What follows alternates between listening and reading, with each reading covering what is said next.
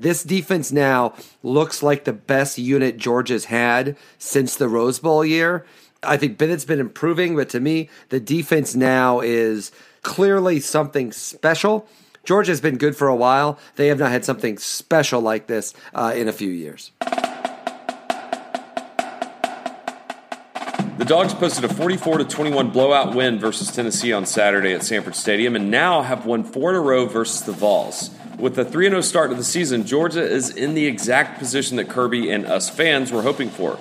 But now the season kicks into high gear with the first visit to Tuscaloosa in thirteen years, which will take place this coming Saturday versus number two and also undefeated Alabama. Hey there, my name is Scott Duvall, and you are listening to episode two forty-seven of the Waiting Since Last Saturday podcast. This is the post-game show of the Georgia-Tennessee game, and I'm joined remotely by my two co-hosts, Will Leach and Tony Waller. Hope y'all enjoyed the game as much as we did. We have our thoughts and observations about it all and are ready to just jump on into it. So here's Will to get it all started. I think for the third consecutive week, there has been much gnashing of teeth and much screaming at some point in the first half or halftime, and then I totally pretended like I knew all along that this blowout was how it was going to go. forty-four twenty-one, Georgia wipes out Tennessee with a second-half defensive performance that felt to me, for the first time since that season, I thought, oh, this is a little bit like the seventeen defense. This actually looks like the seventeen defense. A true awesome defensive performance in a week where the S E C was not exactly overflowing, uh, was not had a bountiful harvest of defensive performances. Tony, uh, what did you think of seeing that uh, in, in real time in person? The narrative has been that we are, um, I don't know, not a great first half team, but other than a long pass play and a, a kind of drive and a missed snap, I mean, the, the game easily could have been twenty-four fourteen or twenty-eight seven. At, at the end of the first quarter, um, the reality is, is like Georgia's defense was um, was pretty impressive, but the offense got their legs under in the second half in a way um, that I, I just felt like, man, it is it's hard for me to imagine this team playing much better because we're we're seeing exactly what we wanted out of Monken with the offense. We're being creative. Yeah, Tennessee had some stuff for us. They're pretty, looks like they are a more physical team than Auburn, but you cannot be disappointed in the way the defense played, or other than a couple of bad snaps um, and probably one bad decision they got away with by Bennett um, with the offense. Yeah, so the way I look at that game is, you know, if you think about it, Georgia was down to Arkansas two weeks ago at halftime. And I was a bit more concerned when we were down to Arkansas because as a team, we looked pretty out of sorts. You're kind of like playing your first game after six months of layoff and not really practicing much and no spring practice. But with the Tennessee game, even after that horrible second play where Trey Hill looked like he was doing a punt snap instead of a snap to Stetson Bennett as a quarterback snap, I, w- I wasn't that concerned. Uh, maybe it was because of what I had seen versus Auburn, and I just kind of figured they'd get around to it. Now, do I like the slow starts? No. But I, I wasn't really concerned, even with Guarantano hitting those two uh easy, weird pass plays. Uh, even that last one that Danielson uh, couldn't even call correctly because he thought that he was out of bounds, and it gave me false hope before one of my sons was like, no, he was in bounds, and he actually saw it over Danielson. But that's another discussion for another day. But all in all, I was pleased with the way they dominated in the second half. It's kind of what I expected because it's Tennessee. They haven't been relevant or good in twenty years. So, uh, yeah, I think we can get into the more of the details later in this uh, episode. But uh, all in all, a uh, twenty-three point win going away. They could have put on more if uh, Milton hadn't fumbled late, and uh, it would have been in the fifties. But uh, yeah, I, I'm I'm pretty positive on uh, on my feelings of uh, enthusiasm for the way that the Georgia-Tennessee game went. You know, I felt Tennessee showed some actual kind of gumption in the first half in a way that I didn't necessarily see from Auburn, and so.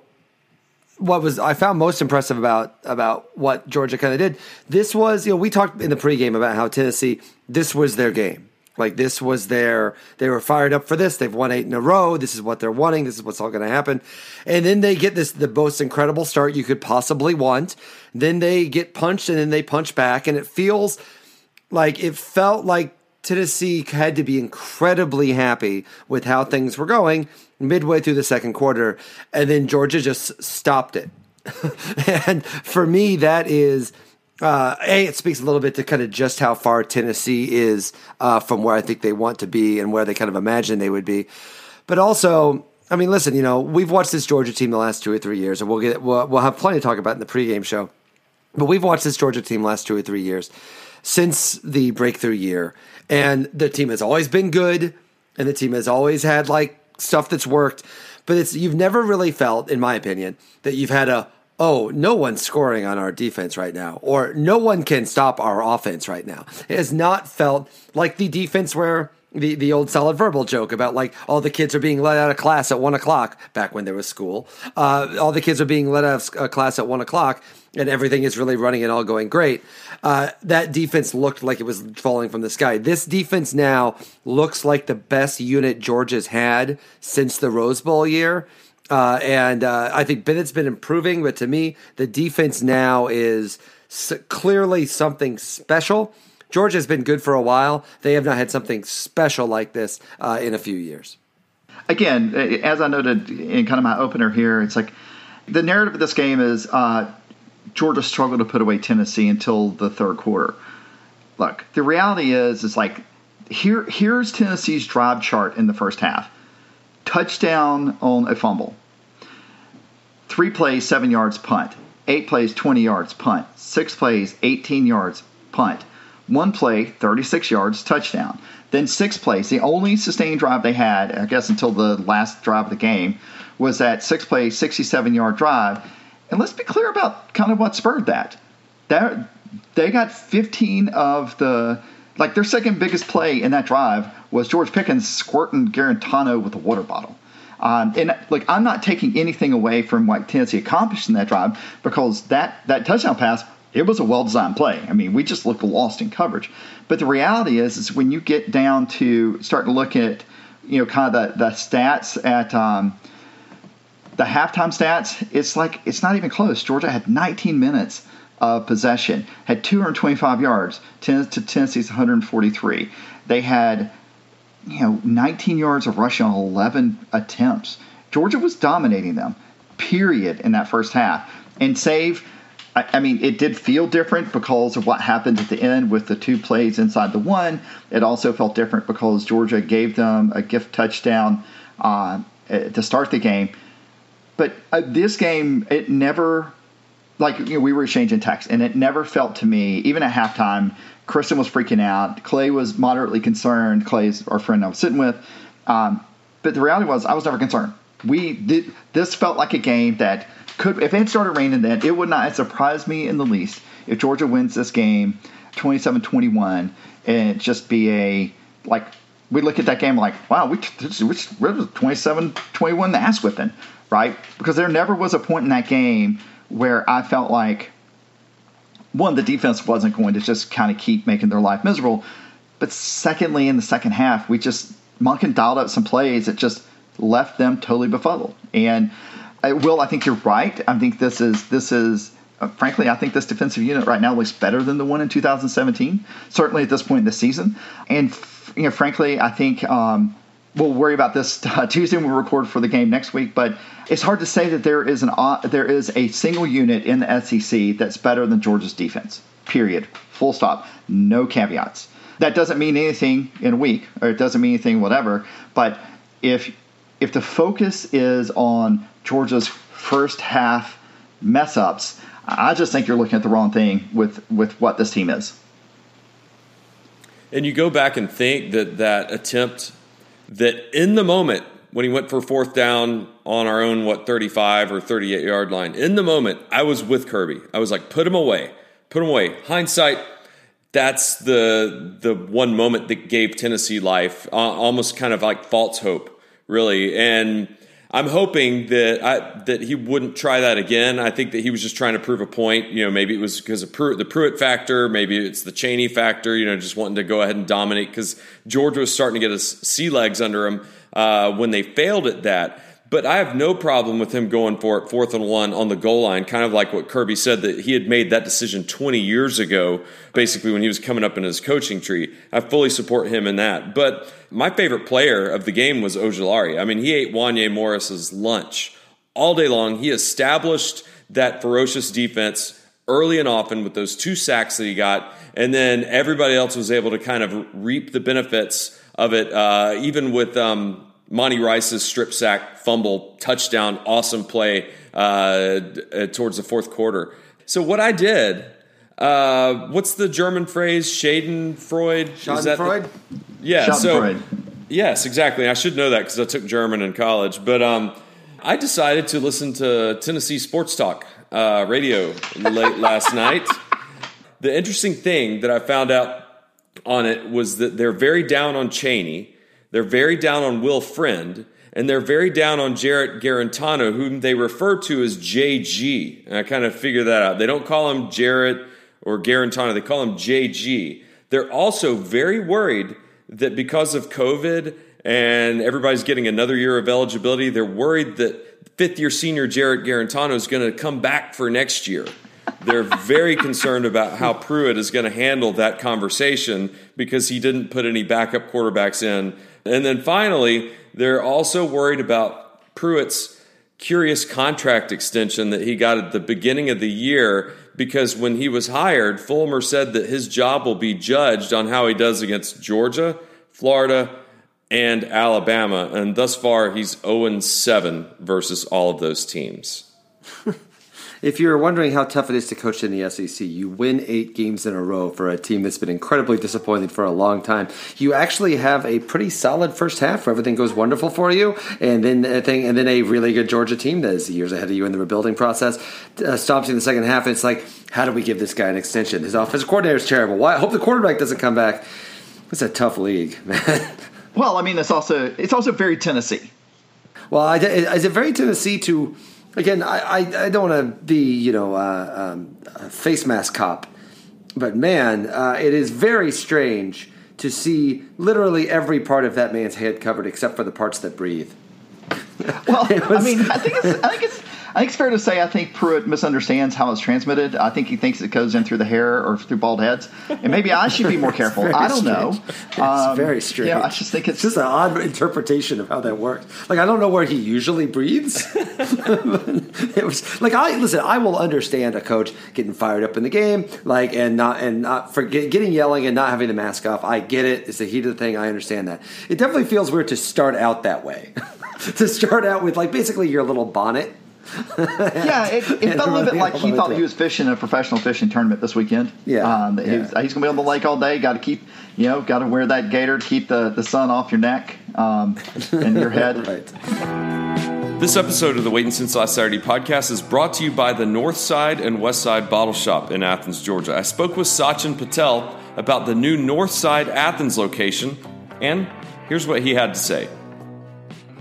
What's up? This is Scott again. I am at the Northside Bottle Shop, the one that you've heard about on the past episodes, and I really can't tell you how impressive the wall and wall, it's like walls just going forever, a beer in this bottle shop. I mean, there are cans that I've never seen before, award-winning brews, I P As, uh, and so Sachin's going to help explain why this is kind of a destination place to come and get your beer, whether it's single selection or six-pack or twelve-pack. So yeah, we we really have also prided ourselves in our selection of, of you know across the board on all spirits and uh, fermented items, and one of them of course being beer. And with the explosion of craft beer, you've got I don't know fifty-four production breweries in Georgia right. alone. Right.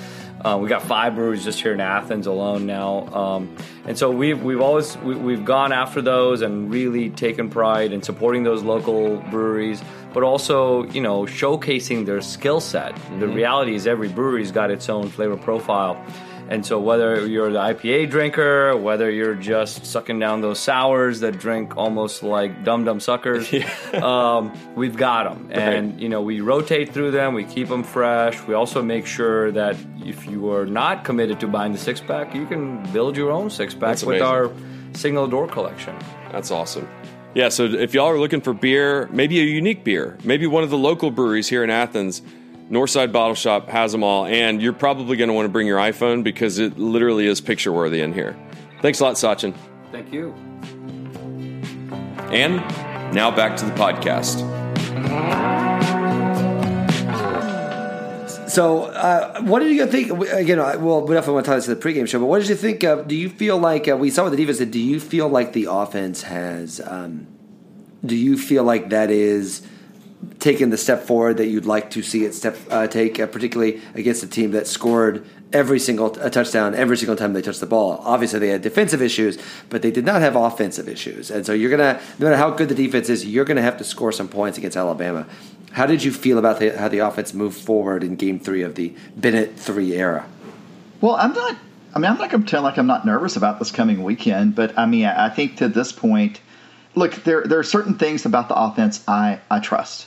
Uh, the first is I and until I see differently, I see I trust Stetson Bennett to keep his head on his shoulders, and it's I'm gonna make him sound like a game manager here, but just just make smart plays. Um, and whether that be um, whether it be throwing the ball, running the ball, or you know just like avoiding too much trouble, like. Like, the only time he was sacked was uh, when it was just a basically a blindside bum rush where the offensive line just collapsed.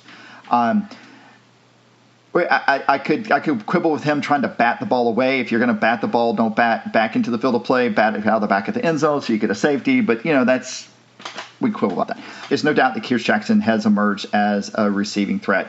Um, uh, pour some out for Trey McKitty, McKitty meow. Uh, he got a couple of big catches in that game. I ended up sitting at three hundred levels. First time I've sat up that high in a while. In the perspective, I mean, the, the thing that's been said about Monken's offense since he's gotten since since like the second end of the second quarter of the Arkansas game is like almost every play, at least one receiver's open. And I, there is nothing about what I saw. I mean, look, we're not seeing plays where Bennett is panic running because he has to or because nothing's there, and we're not seeing plays where he's throwing the ball away. Um, there is almost always a receiver he can make a play to. Um, that is a substantial improvement over the Coley offense. Um, but I think your question remains open, Will. Is that going to be enough? I, I don't. I mean, again, I don't want to get into an Alabama pregame here, but I would be surprised. Look, if, if Alabama scores a touchdown every time they touch the ball, we just lose that ball game. The trick is, of course, is making them sell for field goals or whatever. I don't know yet whether we have the offense to do that, but I like the direction it's headed because we are a better offense than we were last year, even though there's no doubt that the quarterback is not the same quarterback. Yeah, Tony, I was about to say that to start off what I was going to say, what you just finished with. The, the offense is better than last year, and I like our quarterback situation better than last year. Stetson was sixteen of twenty-seven, two hundred thirty-eight yards, kind of pedestrian looking the way you'd look at it from stats, but with two touchdown passes and the fact that he can get to the corner. You can see why they spilled so much ink in Rose Bowl practice about him being Baker Mayfield. I used to think that was kind of a cute little attaboy type thing, but it's legit. I mean, that second run or th- that he made uh, towards the touchdown where he goes in towards the line, then bounces it out like a running back, and you're like, how is this guy that fast, and how is he outrunning this linebacker? It's probably a four-star, well, maybe it's Tennessee, probably a three-star linebacker that he has, he's outrunning to the corner. So that gives me a lot of confidence because it adds that extra dimension that we didn't really have with Jake Fromm last year. And if George Pickens can just get it together for one game and then have Jackson complimenting him on the other side, and I mean just focused. That's all I need him to do is just focus. Um, I, I'm worried about Alabama's offense because I watched that game last night, but you'd think that maybe Georgia's defense can cut those opportunities in half to where maybe they're scoring twenty-eight or thirty-two points instead of sixty-three. Well, gents, uh, we have, I feel like our show on Tuesday when we tape may have to be four hours. It feels like uh, I'm not quite entirely ready for a, uh, for another Alabama game. It feels like, it feels, it feels weird. Like Alabama games are always like for like massive, like they always feel like pivot moments. and uh, it feels weird to have one in the middle of a pandemic, to be honest. but uh, but we'll see what happens. Um, but uh, I I can't wait to talk to you guys on Tuesday because it feels like there's so many things to kind of break down in that game that I almost don't want to overdo it today. I agree. Just because we have we have so so much to discuss uh, in that. But yeah, it does feel. I will say that Florida game looks a little less daunting uh, right now. Um, uh, after that yesterday. Uh, I also would say that Mullen did not necessarily acquit himself great after the game by saying it was because there were so many fans, which is why he lost to Texas A and M, and how please have eighty thousand fans there. Uh, last thing on this, the, uh, I have a question for you, Tony, before we go. This what you were up, you were the only one that's been at, at either game or both games. Did you see anything different in this game, either student section or otherwise? It was a it was an afternoon game rather than a night game. I'm curious what the experience was. I know some people were having fun. I was getting drunk tweet uh, drunk tweeted by Robert Wolf very late last night. Said he was gonna he, he was so drunk he was gonna come uh, steal my Biden Harris lie outside, uh, which which he did not. I can confirm he did not do that. Um, but uh, so certainly people were out and having a good time. But I'm curious uh, uh, what, what did it look like inside. Because uh, we're not going to do the game for another almost month and a half. Yeah, so I think it was um, – it looked to me like whether it was through uh, Broom's efforts, through Josh efforts, uh, or whether that was because the, the cameras weren't down there, there were fewer people congregating in the front. I did notice the Spike Squad, um, they were spread out a little more on that front row, um, and students were spread out more. I saw exactly the same enforcement in the stands. We had a couple of uh, places where um, it looked like students had snuck up and thought they were going to be able to put six together kind of up close to us, and they, they made them all spread out. Um, I, again, like the only time it felt crowded to me was leaving the game. Uh, the rest of the time, we never were piled up on people, and it was even less noticeable. The, the, the only time in the entire game I noticed piped-in noise was um, – like a, a point in the third quarter where it was obvious there was sound coming through, like just background crowd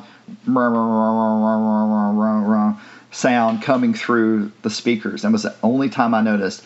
Um, and there were times where it, it was clear the crowd crowd noise or whatever it was was causing Tennessee problems. And that is – I, I can see where Dan Mullins wants to blame the crowd because it's not Todd Grantham's problem. But um, the the yeah, I'm glad you brought up because there is some stuff we got to talk about in the S E C, guys. There's some stuff we got to talk about. Um, pour some out for Sam Pittman. The officials got that bad wrong. Um, and Florida losing to A and M. I'm uh, I am. We can still lose to Florida. I'm not putting that of out course, in, in, in the world, but. I mean, I couldn't think of a better time for Jimbo to get that signature win uh, than against Florida, um, and that was uh, that was pretty cool. Also, that Big twelve matchup in Oxford last night. Oh boy! Yeah. Uh, I have to say, uh, Kiffin was calling a very fun game. There was an option in there. There was just like, it was just like really, really fun to watch. Like you knew Mississippi was going to lose that game, but it was yeah. just an absolute blast to watch. Like Lane Kiffin, I was, my friend Will Haraway, um, who lives in Atlanta, is a diehard Ole Miss fan. Uh, yeah, I went with him to the game a few years ago. He said this is the mo- like Lane was born to coach at Mississippi. Yes. Like, he truly believes yes. like this is. Like this is the place he was meant to be, where you can just he can just be Lane Kiffin. He can be Lane Kiffin, and no one will no one will bother him, and let him just be Lane. And that to me was an ultimate awesome Lane Kiffin game last night. Just just like they were not winning that game, they're not good enough to win that game, but it was super super fun to watch. You know, the the funny part about that is uh, we were watching that game last night, and Kristen's like, "Imagine how good Lane Kiffin would be if he didn't do cocaine." I was like, "Maybe that the strength of his power." You yeah. just don't know. Um, I was yeah. like, it's not. You haven't paid much attention to Lane Kiffin, if that's he's what you think. He's starting to look a little bit more cocaine-y now, though. That's the part that concerns me a little bit. He's starting to look. Yeah, he, he, it's starting to. It's starting to worry that, like, in the past, when you were young and the Raiders coach, you could do that because you were like twenty-eight. After a while, you kind of can't do it anymore. Your body's going to start rebelling against you. Yeah, he does kind of have that uh, late forties record exec, hadn't had a hit in a while. Yeah, kind of got, kind of got that Will Arnett look uh, of late lately, right? Um, now I love Will Arnett, but it's just, you know, he's yeah, not yeah, Job yeah. anymore, you know? Yeah, he's not um, Job. Um, but hey, who among us is? Um, anyway, all right, well, I'm very excited to see you guys on Tuesday because we have so much, so much to discuss. It's Georgia-Alabama week. Every and I, I am already uh, preparing my stim winder to start the podcast next week, because it does feel not just in the history of Alabama football or Georgia football, but the history of this podcast. Every Alabama game feels like a big deal, and and we it feels like a, a flag in the in the sand one way or the other. So be prepared, and everyone get a lot of sleep this week, by the way, because that's an eight o'clock game, and it's going to be over at twelve thirty or one o'clock. And so uh, uh, stretch out. And also early voting this week. Everybody vote for whoever your candidates are. Everyone get out and early vote, so it makes election day easier for everyone. Look, we circled this game when it was what September twenty sixth, a year and a half ago. And while I'm super bummed I'm not getting to go, um, I you're you're right, Will. It. It's Alabama week, and every time we played out, this is the first time we played them in the regular season since fifteen. That was a bellwether game, and not just, I mean, certainly in the history of Georgia football, but in the history of this podcast, right? Um, and it will be uh, it will be fun to talk about. Uh, but let's not forget, Tennessee has now fallen in the ranks of Vanderbilt and Georgia Tech of being three and nine for the last twelve versus Georgia. Uh, welcome back. Welcome and I'd like to end it on a quote. I would like to quote Phil Fulmer, who on signing day in twenty twenty stated, "The Vols are back," end quote. Mm-hmm. As uh, as as uh, Kim Mays might say, just nine-tenths of the way there. That be the, the way to go. Um, yeah. There you go, Tony. We couldn't, we couldn't, get, we couldn't go away without one more. Um, all right, everyone. I'll see you guys uh, uh, Tuesday night. Uh, but otherwise, uh, go Dogs. Go Dogs. And thanks so much for listening. Our big Georgia versus Alabama preview show should be out sometime Wednesday, so make sure you're subscribed via Apple Podcasts so you can get an immediate notification when the episode is published. Also, please give us a follow on social media. Our Instagram and Twitter handle is at W S L S Podcasts. The Dogs are three and oh, headed to T-Town for a two versus three matchup of unbeatens. Hope you have a great week. We'll see you on campus, and as always, go Dogs.